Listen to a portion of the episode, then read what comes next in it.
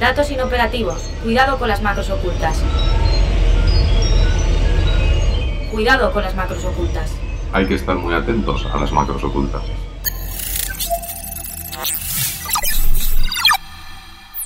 Cuidado con las macros ocultas. Un podcast de 480. Estamos en 1932, en un pequeño taller de carpintería de Billund, en el centro de Dinamarca. Ole Kirk Christiansen, viudo y con cuatro hijos a su cargo, empieza a fabricar juguetes de madera. Su hijo Corfred, de 12 años, le ayuda. Dos años más tarde deciden bautizar a esos juguetes como Lego, una abreviatura de las dos palabras en danés Leg Got, que significa jugar bien. No es hasta 1946 que en una feria de Copenhague, Ole Kirk descubre una máquina de moldeo de inyección de plástico con la que empiezan a fabricar los famosos ladrillos. Ladrillos de colores y con diferentes números de tacos para hacer todo tipo de construcciones. Pero del juego y la imaginación que provocan estos ladrillos, ¿cómo llega a ser una de las principales herramientas para enseñar programación? Que hubo un grupo de profesores que se dieron cuenta de que si daban algo en clase, voy a poner un ejemplo súper aleatorio, si estudiaban puentes o habían dado en clase eh, equilibrio, de repente los niños en esa hora de recreo, en ese tiempo, en ese tiempo en el que podían jugar libremente, hacían puentes y hacían distintos diseños de puentes. Y lo que hicieron fue este grupo de, de, profesores fue ir al Lego y decir, oye, podemos desarrollar materiales didácticos con vuestros materiales. Y los de Lego dijeron, pues sí, nos parece una gran idea. Y así es como decidieron crear una nueva línea de negocio, Lego Education. Escuchamos a Alberto Garrido, él es profesor y asesor educativo de Robotics, desde donde ayudan a colegios e institutos a impulsar la ciencia y la tecnología a través de la robótica. Estos robots, construidos con ladrillos y otras piezas de plástico, son como un puzzle que permite aprender la lógica del lenguaje computacional. Un simple bloque de Lego para un niño puede resultar muchas cosas, todo lo que su imaginación y todo, todo lo que su creatividad eh, quiera que sea. Digamos que la imaginación y la creatividad es la base de un niño. Entonces, estos juguetes adaptados y evolucionados a las características que tienen los niños en las diferentes edades han ido, ha ido haciendo que llegue a un punto en el que se introduzca a través de estos bloques, de estos muñequitos y de estas imágenes la programación. Así nos lo explicaba Vicente Sales, profesor de robótica educativa del Colegio La Madalena de Castellón, aunque el objetivo último no es que los niños y las niñas aprendan a programar, sino que se familiaricen con conceptos básicos. ¿Hay una edad ideal para empezar a, a programar? Mm, cuanto antes mejor porque es un lenguaje. Es decir, al final, desde mi punto de vista, eh, es una lengua más, al igual que lo es cualquier idioma, como puede ser la, música, eh, como puede ser el inglés, como puede ser el francés, como puede ser el castellano, pero como lo es la música. Entonces es un lenguaje que quizá es un lenguaje más abstracto, pero cuyas bases se repiten siempre. Es decir, un bucle es un bucle siempre, un condicional es un condicional siempre. Entonces, si entendemos esos conceptos básicos, nos vamos a poder enfrentar más adelante de una forma mucho más sencilla a, al mundo que les espera, porque al final es necesario a día de hoy que yo creo que la sociedad en general tenga un concepto básico de cómo funcionan estas cosas. En el Instituto Vicent Castell y Domènech de Castellón han empezado este curso a integrar los robots de Lego en sus clases. Bueno, trabajar con Legos nos ayuda porque muchos de nosotros hemos crecido haciendo Legos, entonces eso, creas que no, nos, eh, nos impulsa a trabajar más, a montar cosas, a hacer diseños que no haríamos con piezas más complicadas, pero con los Legos es más sencillo, podemos hacer más, más máquinas. El alumnado aprende jugando y eso es una auténtica motivación. Lo tiene muy presente el director del instituto, Javier Cepría, y así nos lo explicaba en una visita que les hicimos al centro. La programación, de hecho, es básica. De hecho, bueno, en, en otros países, como por ejemplo Estados Unidos, se lanzó eh, hace ya varios años lo de la hora del código, The Hour of Code, que decían que, que tuvo además una publicidad muy potente, salía incluso el presidente Obama, eh, explicando cómo era necesario que todo el mundo supiera programar. De hecho, en, en, en muchas estadísticas sale que la, la, gente que sabe programar obtiene mejores empleos y aparte la programación también sido un poco para estructurar el pensamiento.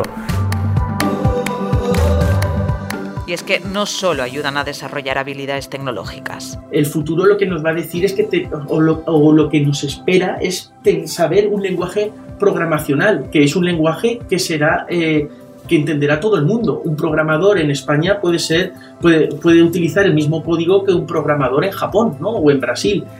El, el, saber utilizar ese código va a hacer que sea capaz de programar eh, máquinas o herramientas para luego cualquier otro trabajo. Lo que, lo que conseguimos es crear personas que estén mejor preparadas para el futuro al que se enfrentan. Es decir, nos enfrentamos además a un futuro eh, muy, muy voluble para, estos, para estas nuevas generaciones. Es decir, es muy probable que, que se enfrenten a trabajos que a día de hoy, un niño que esté hoy en segundo o tercero de primaria, eh, muy probablemente se va a enfrentar a un trabajo que no exista a día de hoy. Con esta visión preparan a los niños y las niñas para que se enfrenten a un futuro voluble y en constante cambio por la transformación digital. Soy Bárbara Villuendas, bienvenida y bienvenido a nuestro control macro. Cuidado con las macros ocultas. Un podcast de 480. Saludamos hoy en nuestro control macro a Francisco Vico. ¿Qué tal? Bienvenido a nuestro control macro. Muy bien, muchas gracias. Encantado de estar con vosotros. Presentamos a Francisco, es catedrático de inteligencia artificial en la Universidad de Málaga. Creó un ordenador hace unos años capaz de componer música clásica en pocos minutos, música que por cierto fue interpretada por la Orquesta Sinfónica de Londres de alguna manera te apartaste de, esos proyectos y ahora estás desde hace unos años centrado en lo que es la alfabetización computacional. Eres impulsor de proyectos de la plataforma, en concreto Toolbox Academy, para enseñar a programar a niños y que entren en contacto con la, programación. Y también de la iniciativa Código Rural para formar a las personas de poblaciones pequeñas eh, en todo este mundo de la programación. Si tuvieras que ponernos una nota a la población en alfabetización digital, ¿aprobaríamos o suspenderíamos? Eh, hay, un término que es alfabetización digital y otro que es alfabetización computacional. En digital, eh, todo el mundo pensaría que estamos eh, en una nota muy alta, ¿no? porque ya están eh, los dispositivos más que ubicuos, están la Internet totalmente metida en nuestra vida, manejamos portátiles, manejamos móviles, tabletas, todo, ¿no? Eh, sin embargo, cuando la cosa se empieza a complicar un poquito, es decir, esos nativos, supuestos nativos digitales, eh, se les coloca delante de una hoja de cálculo, no saben qué hacer. Ahí es donde empieza la parte computacional del problema. ¿no?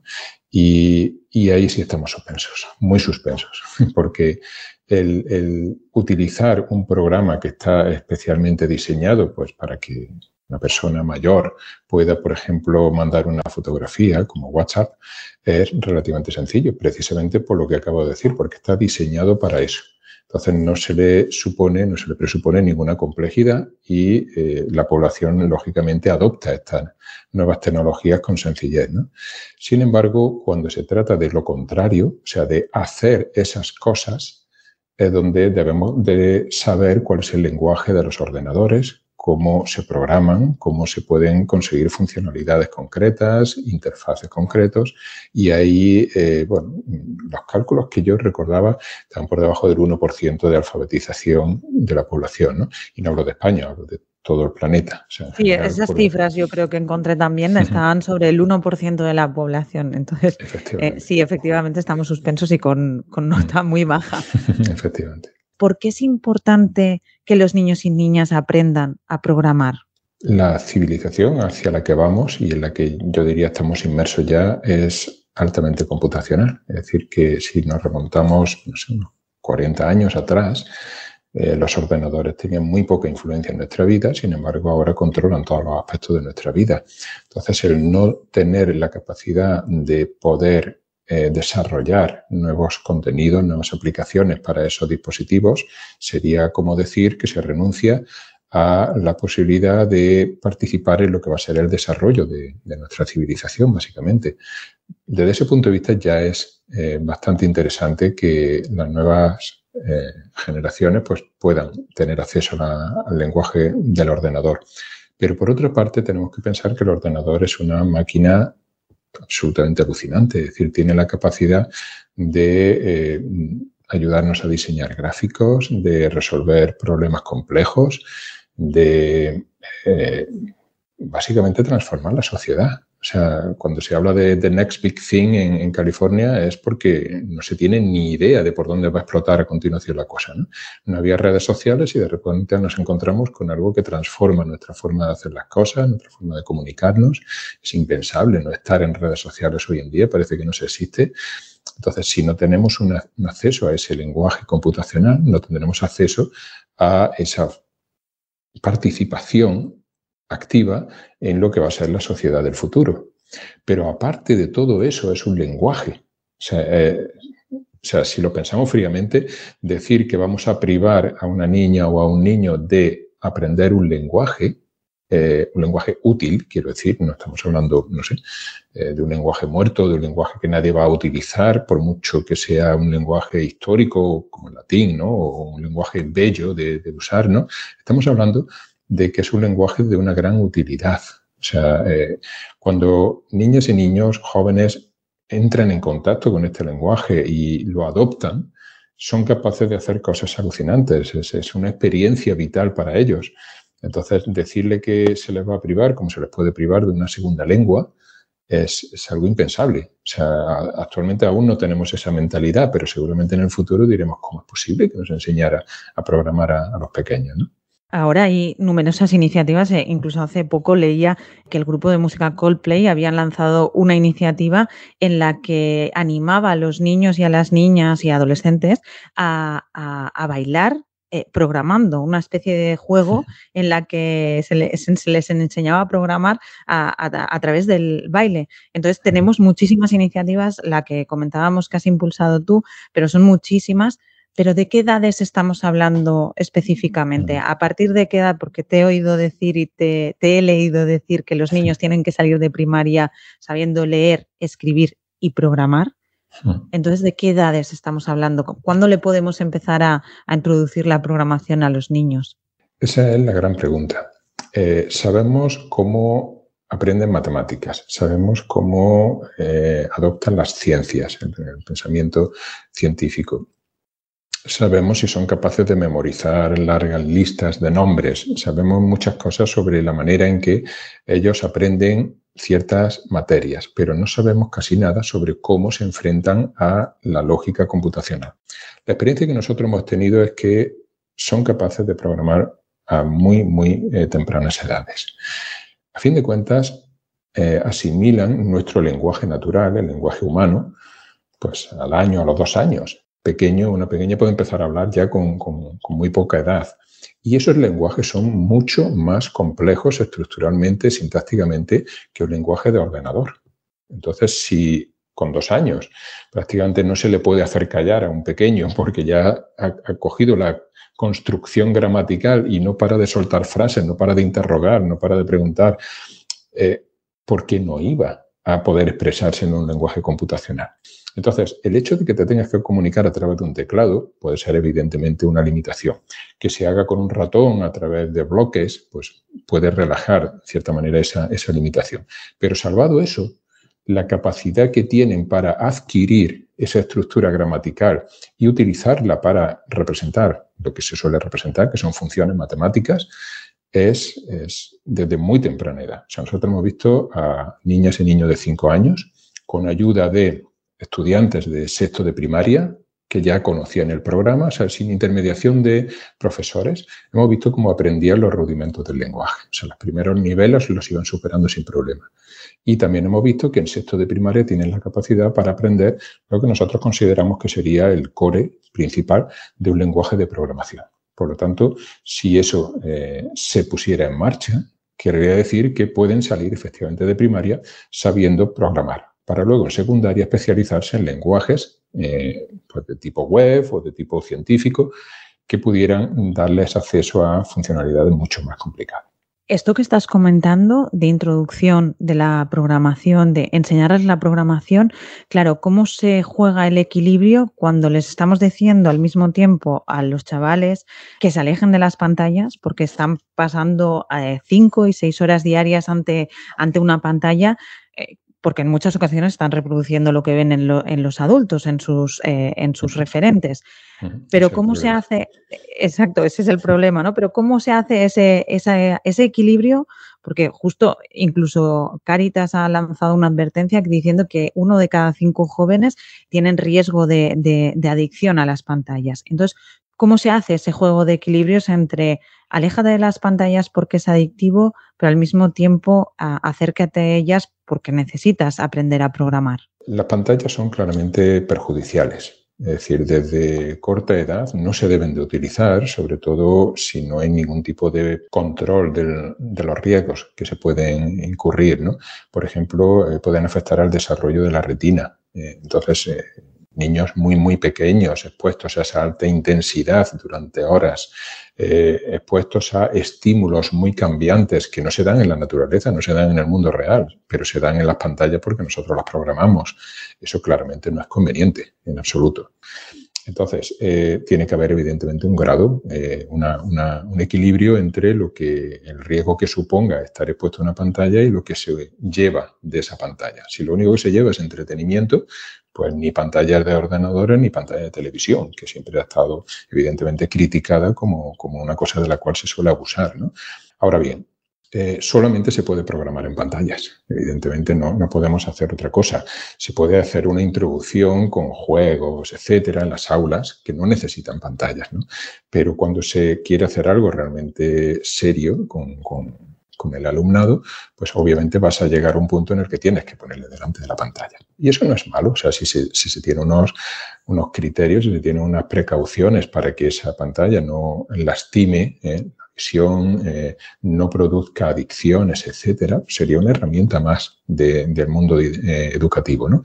Por lo tanto, yo creo que son dos discusiones totalmente distintas. el cuidado lo tenemos que tener siempre y que es la forma de enseñarles a programar también, por lo tanto, ahí tienen que estar.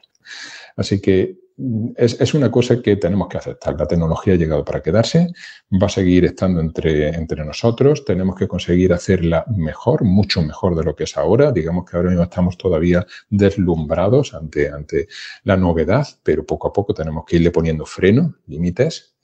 De hecho, supongo que, lo sabes, eh, en, los mundos tecnológicos, en California, en estos sitios, pues los, las personas que están más involucrados en, las tecnologías suelen apartar a sus hijos de, de las Efectivamente, sí, los gurús, digamos, de Silicon Valley son los que apartan y los llevan a colegios que no utilizan eh, pantallas. Entonces es paradójico, ¿no? Que los mismos creadores o desarrolladores de este tipo de tecnologías... sintomático, sí, yo diría que es sintomático. O sea, si ellos lo hacen, eh, realmente aplicaciones del estilo de Facebook, yo oí en alguna ocasión a un, alto cargo de Facebook, que por supuesto tenía acciones en la compañía, o sea, al decir aquello no se estaba beneficiando de sus propios intereses, evidentemente, decir, eh, nunca sabremos lo que estamos haciendo con el cerebro de los niños. O sea, es evidente que han encontrado algo así como una puerta trasera eh, o sea, en el sentido de los móviles, ¿no? de que se accede a través de un dispositivo por un sitio que no se esperaba, eh, se han colado dentro y han producido unos niveles de adicción, digo Facebook, como digo TikTok, como digo Instagram, cualquiera de ellos,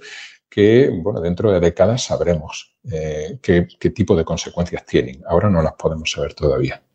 En el ámbito de, la educación que estamos hablando, eh, está en debate la, la, supresión de la asignatura de tecnologías de la información y la comunicación en el bachillerato. Es lo que prevé la nueva reforma educativa LOMLOE diversos colegios profesionales y asociaciones reivindican que sea una asignatura obligatoria y, en el otro lado de la moneda encontramos que el pensamiento computacional empezará a formar parte de las enseñanzas mínimas de educación infantil, en concreto en el área de, lo que se conoce como descubrimiento y exploración del entorno. Tú como experto, como persona que, eh, que impulsa iniciativas en las que quiere introducir la programación en niños y niñas, ¿cómo ves estos cambios educativos? Veo que hay fluctuaciones, o sea, como, que hay indecisión y quizás un poco de miedo a, tomar una postura activa en el, problema. Me parece desafortunado que, se eliminen asignaturas que actualmente es lo poco que hay presente en el currículo educativo eh, sub-18, ¿no? preuniversitario. Eh, en cualquier caso, creo que debería de ser algo tan eh, integrado en el sistema educativo que tener asignaturas o no tener en el futuro, ¿no? En, bachillerato casi me parece anecdótico. Es decir, una persona que ya en primaria sabe programar y que en secundaria ha estado expuesto pues eso, a proyectos de código abierto, a, hacer cosas con compañeros y tal, que en bachillerato le den una asignatura ya no tiene mucho, mucho sentido si tenemos lo otro. para mí, desde luego, debería ser una competencia básica. Dicho eso, o sea, si, si nosotros garantizamos que en primaria hay eh, educación en pensamiento computacional. Ya no hablamos ni siquiera de programación, sino pensar computacionalmente, que es una cosa mucho más sencilla. Si no tenemos, si no, o sea, si tuviéramos eso, entonces lo de secundaria, bachillerato, me da igual. Pero no teniéndolo, es, un disparate que no haya asignaturas en secundaria. Lo que está claro es, como dices, que, necesitamos esa, base computacional de, nociones básicas sobre programación y, dentro de todo este mundo han aparecido unas herramientas que se conocen como low code, no code, que precisamente lo que quieren es un poco democratizar el desarrollo de soluciones tecnológicas. Le hemos preguntado a Pablo Pérez Manglano, cofundador de Sharing Away, que es una escuela y comunidad de no code, low code, sobre estas herramientas, qué son, qué cambios están suponiendo en las empresas y si son una amenaza o una oportunidad para el mundo del desarrollo. Esto es lo que nos ha contado. El no-code es el término que, utilizamos para nombrar a todas las herramientas del ecosistema que nos ayudan o tanto a crear proyectos eh, como crear funcionalidades, lo que sea, o hacerlos crecer, incluso no los proyectos digitales sin programar una sola línea de código. El low-code lo que quiere decir es que Tú puedes utilizar todas estas herramientas que no necesitan programación, pero puedes adaptar pequeños bloques de código para mejorar el CSS o para mejorar cosas de estilo, bueno, que al final el CSS. Entonces, eh, puedes utilizar y meterle algo de código para ir mejorando incluso el proyecto, la funcionalidad que quieras lanzar o si estás haciendo crecer.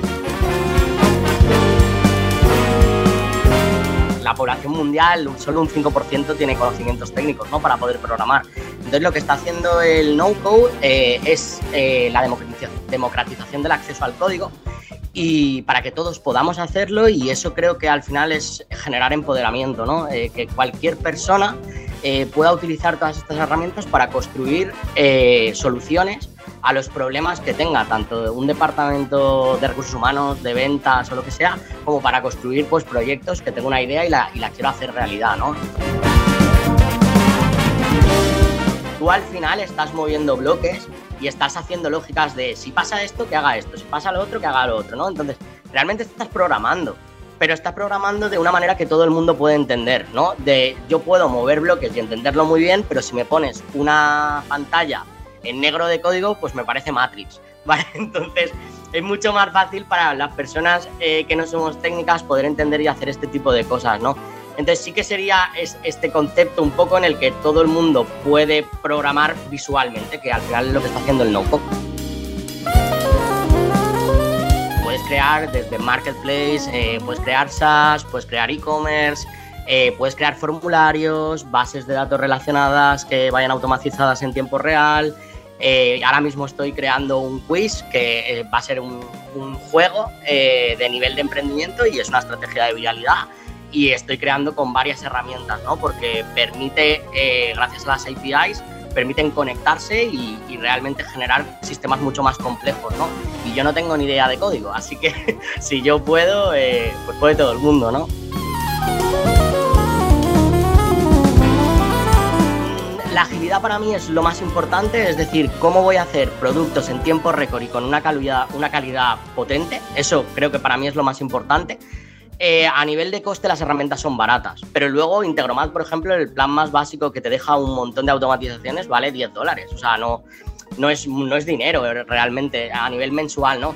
Si esto lo comparamos, oye, es que no tengo ni idea, quiero crear un producto, quiero crear una funcionalidad y tengo que tirar de un desarrollador, yo no soy desarrollador o pedirlo a una agencia que me lo haga, pues claro, el coste no es el mismo. O sea, al final esto es muchísimo más barato. Pero ya te digo que para mí la importancia es agilidad, velocidad y calidad de lo que llegamos a hacer. Pero en realidad es una oportunidad increíble. Todos los desarrolladores que conocen el no-code y conocen la automatización lo dicen o sea, mi socio en Sharing Away es técnico y él lo dice, ¿no? Ostras, esto es una maravilla. Ahora puedo crear una automatización que antes, si la tengo que programar, tardaba muchísimo y pum, pum, voy moviendo bloques, la tengo creada, ¿no? Entonces, hasta ellos mismos dicen, ostras, si puedo coger una herramienta que me lo haga me lo conecto con el producto digital y me hace todos este tipo de flujos, ya no tengo que estar programando, yo gano muchísimo tiempo. O sea, ellos mismos lo dicen, pero es que además es una oportunidad a nivel de laboral de mercado. Eh, yo siempre digo, ¿quién construye las herramientas no-code, no? Las construyen los desarrolladores. Ostras, estas herramientas estamos hablando de que les están poniendo 300 millones, 500 millones de dólares. Ya está Notion valorada en 11 mil billones de dólares en Estados Unidos. Van a tener unas plantillas de técnicas increíbles. O sea, la, la oportunidad laboral es súper potente porque gracias a que ellos han dado la solución a la democratización y al acceso a la que todos podamos llegar, también es una oportunidad para ellos que van a poder tanto construir con las herramientas no-code, pero es que además van a tener eh, salida laboral en, en muchísimas de, de, de, de, que están saliendo, ¿no? Entonces yo lo veo una oportunidad increíble, para mí no hay debate. Francisco, estas herramientas que hemos escuchado que nos eh, explicaba Pablo, herramientas no code, code, eh, ¿realmente son la democratización del acceso al código? Bueno, de entrada son la pesadilla de mi alumnado, ¿no? Porque figuraros, es como decir que estamos creando herramientas que nos van a dejar sin trabajo. Y eso, eso le sorprende mucho cuando se lo, cuando se lo cuento, ¿no? La posibilidad de que algún día los sistemas informáticos se programen ellos solos, ¿no? Bueno, tenemos que pensar lo primero que el lenguaje de programación, como he dicho antes, es un lenguaje más, es un lenguaje en el que expresarse. Si nosotros quisiéramos eh, automatizar, por ejemplo, eh, la escritura de informes, de reportes sobre actividad y tal, no sería difícil. De hecho, en informática se utiliza habitualmente. O sea, para generar la documentación relativa al desarrollo de un programa, nadie escribe una línea. Eso lo hace un sistema de forma automática. ¿Por qué? Porque eso tiene una estructura sencilla y entonces es fácil de, escribir. Sería, pues eso, como decir que en, en español, en lenguaje natural, nosotros, eh, cuando se trate de algo muy automatizable, pues lo automatizamos, lógicamente. Si ahora queremos escribir una novela, una poesía, es decir, algo con un componente artístico, algo mucho más elaborado, que transmita cosas distintas, pues entonces es más complicado. Por eso quizás aquel proyecto de la música eh, tuvo un claro, efecto. Me venía a la cabeza cuando estabas explicando eh, precisamente eso, ¿no? Que es otro lenguaje. El lenguaje de la música es un lenguaje más. Y si lo que queremos es un Nokia Tune, que era lo que se hacía hace ya décadas, pues es fácil. Ahora, si lo que queremos es una obra interpretable por una gran orquesta, es distinto, porque es el lenguaje mucho más elaborado.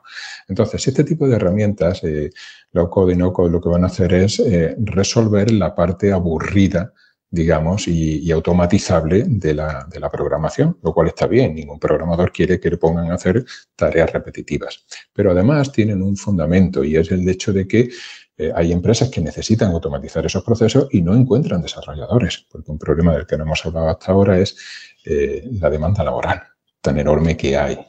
Efectivamente, es la pregunta que te iba a lanzar. ¿Puede ayudar a suplir esa falta de, de personal y de desarrolladores y desarrolladoras eh, para acabar de impulsar la transformación digital de las empresas? Sin duda, eh, buena parte del trabajo lo van a hacer esas herramientas, como no podría ser de otra manera. Eh, como digo, por un lado es por una necesidad, es decir, no tenemos desarrolladores, pues de alguna manera tenemos que salir adelante. Por otro lado, es por una razón de economía. Evidentemente, si parte del proceso es, semiautomático, pues entonces va a ser más económico hacer para las empresas. Por otra parte, también tiene un sentido y es el siguiente. Cuando un desarrollador se pone a resolver un problema de una empresa, normalmente necesita una entrevista con un experto, que es la persona a la cual se supone que va a automatizar de alguna manera. Eso es un proceso muy complicado. O sea, la, la, transferencia de ese conocimiento desde el experto hasta el desarrollador es bien complejo. Sin embargo, en este tipo de enfoques, lo que ocurre es que el experto mismo es el que hace el programa con lo cual nos ahorramos la fase de pasar el conocimiento, ¿eh? de extraer el conocimiento. Sería algo así como decirle eh, pues a Rafa Nadal cómo va a dar un determinado golpe. Y Rafa Nadal te dirá, tú ponme en el sitio, dame la raqueta y ya veré yo cómo doy el golpe. ¿no? O sea, no te puedo expresar mi conocimiento, ¿no? Si quisiéramos hacer un, robot tenista, ¿no? Pues lo único que podríamos hacer sería imitarle a él, pero no, no preguntarle cómo hace las cosas. Entonces, como ese problema existe, eh, evidentemente es una gran ventaja el hecho de que el mismo experto, utilizando una herramienta muy sencilla, pues eso, mediante bloques, etcétera, pues pueda poner algo que cree que se parece a lo que él hace. Y de esa manera, pues, eh, automatizar el proceso. Aunque eso no es tan sencillo, evidentemente. El experto se da cuenta de que le están automatizando y que va a perder el trabajo. Con lo cual podría sabotear el proceso. o sea, quiero decir, hay una especie de bucle de realimentación negativa que, que podrían ser complicados de resolver. E, en toda esta transformación digital, ¿Cabe el riesgo de que la informática acabe siendo un artículo mm, o producto de lujo para pequeñas y medianas empresas? Lo leí hace poco eh, en una newsletter y, apuntaban así, por esa falta de, de, profesionales, que al final acabará siendo como un producto de lujo para, para determinado tipo de empresas. Yo pienso que ya lo es. Eh, si una persona busca, o sea, un empresario busca un programador y no lo encuentra y se, se, acaba viendo, pues eso, obligado a pagar grandes cantidades, grandes sumas para conseguir ese desarrollo que, que, necesitaba, es un artículo de lujo, evidentemente. Y en algún punto incluso hasta puede que eh, renuncie a esa transformación digital por el hecho de que le cuesta mucho eh, llevarla a cabo. Ahora, si no hay la suficiente oferta como para como para eh, suplir la demanda que tenemos actualmente de desarrollo, pues entonces es posible que tengamos ese problema de que la gente renuncie a esa transformación digital. E, existen numerosos programas que quieren democratizar la tecnología, que sea accesible, que la ciudadanía aprenda no solo a utilizarla, sino también a, a desarrollarla y sin necesidad que siempre sean perfiles técnicos los que están detrás. Esto último es el ADN eh, de Saturday's AI, que no sé si lo conoces, es una iniciativa sin ánimo de lucro, que lo que enseña es a aplicar inteligencia artificial a proyectos de impacto social y ha formado a casi más de 4.000 personas en más de 30 ciudades de Europa, Latinoamérica, Estados Unidos, Canadá y África y acaba de finalizar la primera edición aquí en Castellón. Yo soy Raquel Alvear, soy analista de datos en 480 y también City Lead de la primera edición de Saturday's AI en Castellón.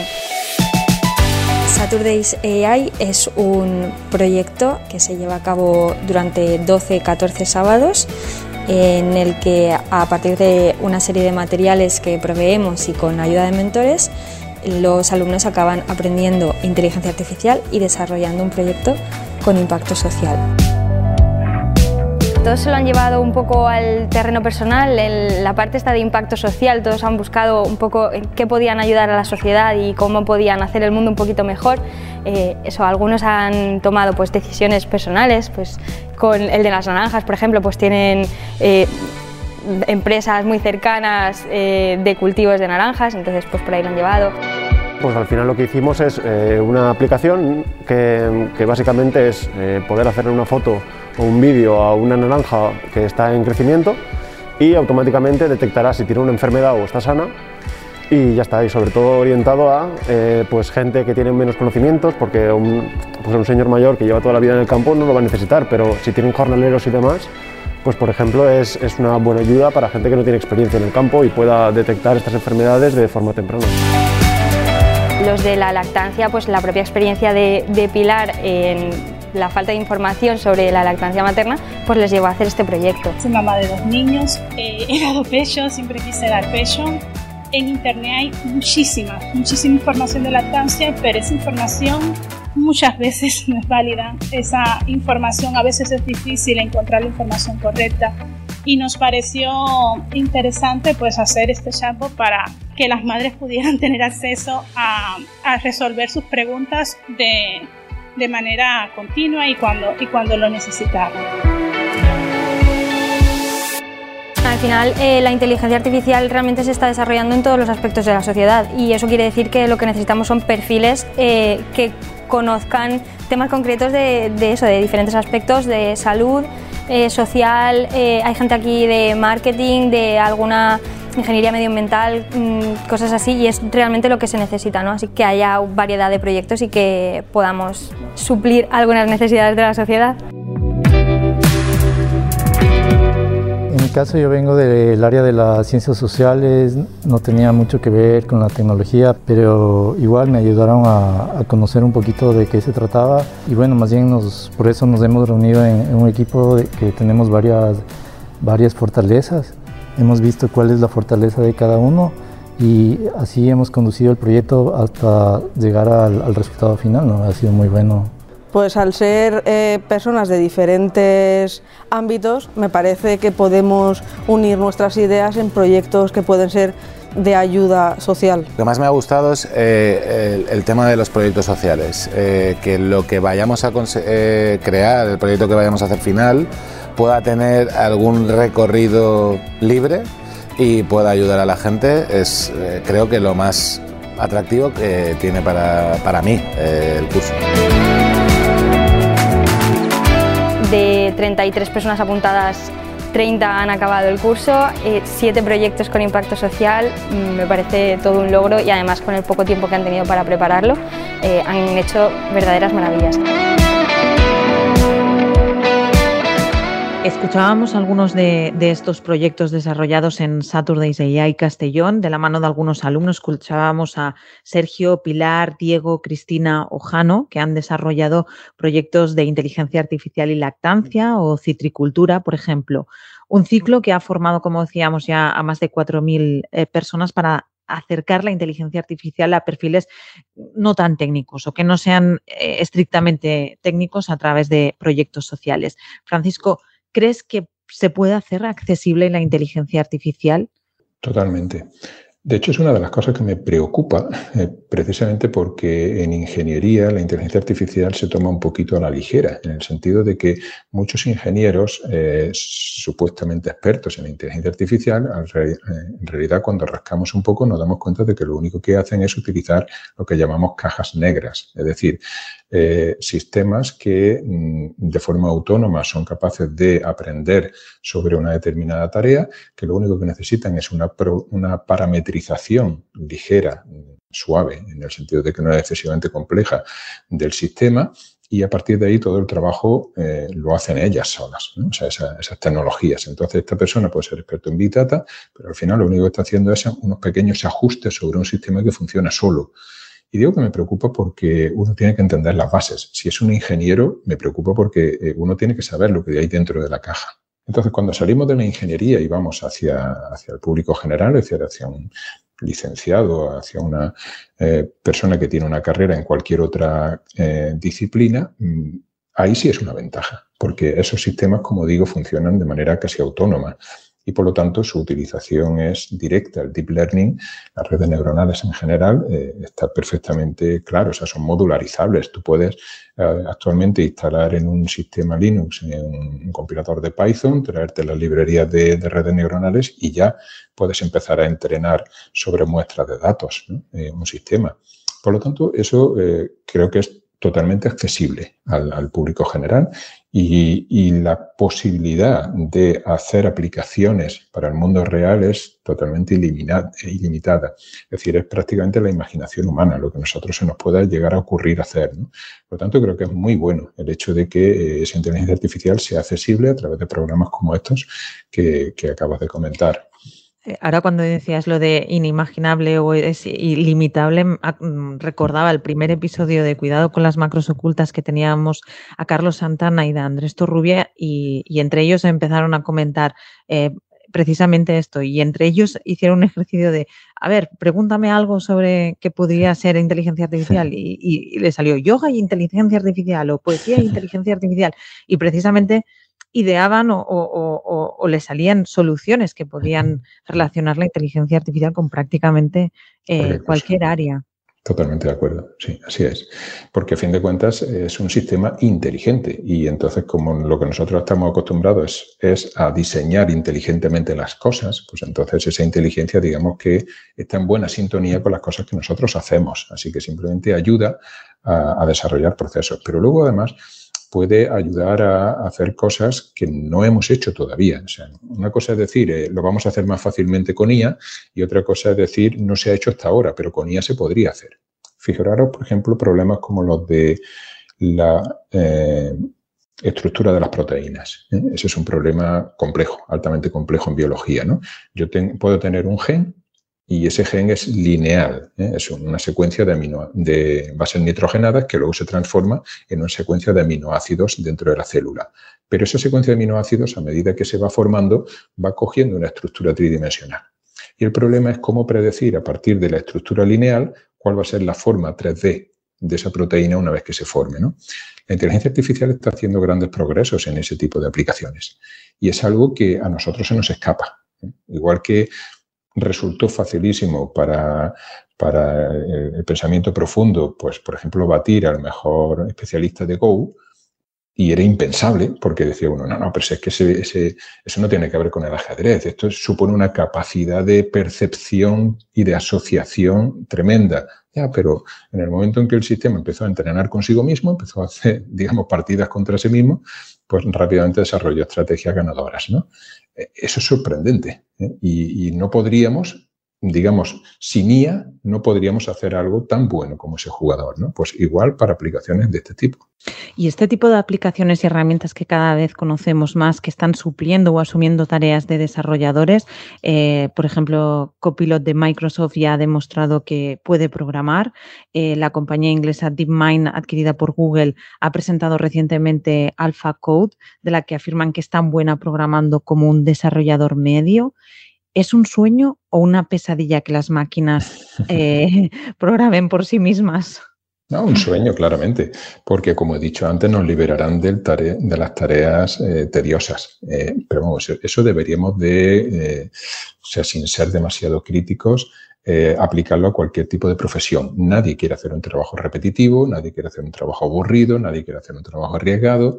Todo eso mejor dejémoslo a las máquinas, ¿no? Pues en programación es igual. Recientemente, en, relacionado con todo esto que estamos hablando, leía una entrevista en El País al, informático estadounidense Judea Pell. Eh, decía que vamos hacia ordenadores capaces de explicar el mundo y a ellos mismos y de volver hacia atrás y modificar su propio software. ¿Seremos capaces de controlar todo esto? ¿De que las máquinas sean capaces de controlar eh, y modificar su propio software? Ya has dicho que, que, se puedan programar es un sueño, que se puedan las máquinas programar a sí mismos. Pero todo esto no sé. Eh, cuando utilizas términos como máquina, como eh, autoprogramar y tal, ya suena a, Hollywood, ¿no? Ya, suena al, miedo de las máquinas, ¿no? Eh, parece como si la pregunta siguiente fuera, ¿y podrán llegar a controlar ellos el planeta y la vida y todo lo demás, ¿no? Ah, no, no, ahí, yo no soy tan tan temeroso, ¿no? O sea, Terminator fue una magnífica obra de, de, Hollywood, pero no, no me preocupa en absoluto. Es decir, la inteligencia que nosotros les presumimos a las máquinas es tan básica, tan, tan básica, o sea, sabemos tan poco del cerebro como estructura, como órgano, y no hablo del cerebro humano, o sea, hablo del cerebro de un ratón de campo, o sea, no, no, no tenemos ni siquiera nada parecido a lo que es un modelo de neurona, ni siquiera a nivel matemático, no digo a nivel informático. No sabemos cómo funciona la neurona. Bueno, sí, sabemos cómo funciona a nivel eléctrico, pero ¿qué pasa cuando 100, 100.000, 2 millones de neuronas se conectan entre sí? No lo sabemos. O sea, es, los avances en neurociencia son muy, muy lentos y, y eso de que nosotros tenemos dominada la inteligencia es, bueno, es un poco prepotente. ¿no? Eh, lo que tenemos son cosas que cuando eh, funcionan de una manera no prevista las llamamos inteligentes. ¿eh? O sea, esa luz que se enciende sola es que es una luz inteligente. Solo tiene un sensor, o sea, es un sensor de presencia, no es más. Tampoco debemos de tirar las campanas al vuelo. La inteligencia es la que hay en seres vivos mm, superiores con sistemas nerviosos altamente desarrollados. Incluso en insectos podríamos decir que hay inteligencia. Es hay, insectos que hacen cosas realmente alucinantes y tienen unos pequeñísimos cerebros que funcionan de manera puramente eléctrica, ni siquiera eh, con sinapsis químicas. Eso no lo tenemos todavía controlado. Hay un artículo muy interesante, bueno, esto, es historia ya, ¿no? Estoy hablando de, las primeras revoluciones en el campo de la inteligencia artificial, que se llamaba Los elefantes no juegan al ajedrez. Eso fue una revolución, porque ese artículo lo que vino a decir es, estamos preocupándonos de hacer sistemas inteligentes y, de hacer sistemas que jueguen al ajedrez y que cojan una taza con un brazo robótico, etcétera, y sin embargo los elefantes no hacen eso y son inteligentes. O sea, ¿por qué no empezamos a mirar hacia otros tipos de inteligencia que siguen siendo unos retos para nosotros, de los cuales podríamos aprender mucho y nos olvidemos de estos juguetes que estamos haciendo hasta ahora, ¿no? Pues yo creo que revoluciones del tipo de ese artículo ¿no? vamos a necesitar muchas todavía. ¿eh? O sea que, que, necesitamos bajarnos de nuestro pedestal y empezar a pensar en sistemas inteligentes como nosotros. Y cuando nosotros encontremos un sustrato físico en el cual meter esas inteligencias, que seguramente no será una CPU de ordenador como las que tenemos actualmente, entonces, si me formulas la misma pregunta, quizás te diga, bueno, pues oye, quizás sí tengamos aquí ya a la siguiente inteligencia capaz de reemplazarnos a nosotros, ¿no? Pero ahora mismo, eh, si les dejamos hacer las tareas repetitivas y difíciles, yo encantado, pero no me da miedo, puedo dormir por las noches. eh, ya para acabar, Francisco, y volviendo, como decías, un poco los pies en la tierra, lo siempre lo digo, pero ya se ha convertido en una tradición en, en este control macro. ¿Cuál sería tu macro oculta? ¿Cuál sería tu advertencia tecnológica para, para acabar esta entrevista? Advertencia, mmm, ser críticos con la tecnología muy críticos con la tecnología, porque somos críticos con montones de cosas. ¿eh? Salimos del cine diciendo, qué rollo de peli, eh, se equivocaron en la luz, se equivocaron en tantas cosas. Y sin embargo, la tecnología la damos por buena siempre, y no es buena. Tal y como la estamos usando actualmente, yo diría que es nefasta. Eh, hay muchas cosas que no vamos a renunciar a ellas, bien, pues démoslo por asumido, pero seamos siempre muy críticos estoy hablando de sentido común, no estoy hablando de que haya que hacer una carrera para ser crítico con si debería yo de invertir tanto tiempo en esto o si resuelvo una cosa mediante chat cuando tengo el teléfono de línea de cobre al lado que me lo resuelve en mucho menos tiempo y mejor, ¿no? Entonces, seamos críticos, es lo único que diría. Pues Francisco, nos quedamos con tu recomendación. Francisco Vico, catedrático de Inteligencia Artificial de la Universidad de Málaga. Muchísimas gracias por acompañarnos y esperamos verte en próximas ocasiones por aquí, por nuestro control macro. Muchas gracias por invitarme a vuestro magnífico programa. Todo el mundo debería aprender a programar porque te enseña a pensar. Si al final en el octavo episodio hemos caído quizás ya en el tópico de mencionar una cita de Steve Jobs, pero es un podcast de tecnología y esta frase resume la esencia de este episodio a la perfección. La cuestión es que lo dijo en una entrevista ya hace casi una década y lo comparaba con el derecho. Decía, no todo el mundo tiene que dedicarse a la abogacía, pero tener conocimientos de derecho nos va bien a todos. Y esto mismo es lo que pasa con la informática y en concreto con el lenguaje que permite desarrollar y construir soluciones tecnológicas. Así que, en cuidado con las macros ocultas, hemos querido poner el foco en esta cuestión. Recuerda que en nuestra página web, en cuidadoconlasmacrosocultas.com, encontrarás las notas del podcast con, esta referencia, por ejemplo, otras menciones interesantes. Algunos de vosotros ya nos habéis dicho que son de mucha ayuda. Cuidado con las macros ocultas es un podcast mensual de 480 grabado en el Laboratorio de Ciencias de la Comunicación de la Universidad Jaume I de Castelló. Y no te olvides de suscribirte al podcast si no lo has hecho aún en tu plataforma favorita de audio, en Spotify, en Google Podcast, en Apple Podcast, en Evox, en Spotify, en Amazon Music. Es la manera de no perderte ningún episodio. En el próximo ya te avanzo que hablaremos del móvil como punto de entrada de los ciberataques. Seguro que te interesa. Mientras, ya sabes, cuidado con las macros ocultas. Datos inoperativos. Cuidado con las macros ocultas. Cuidado con las macros ocultas. Hay que estar muy atentos a las macros ocultas.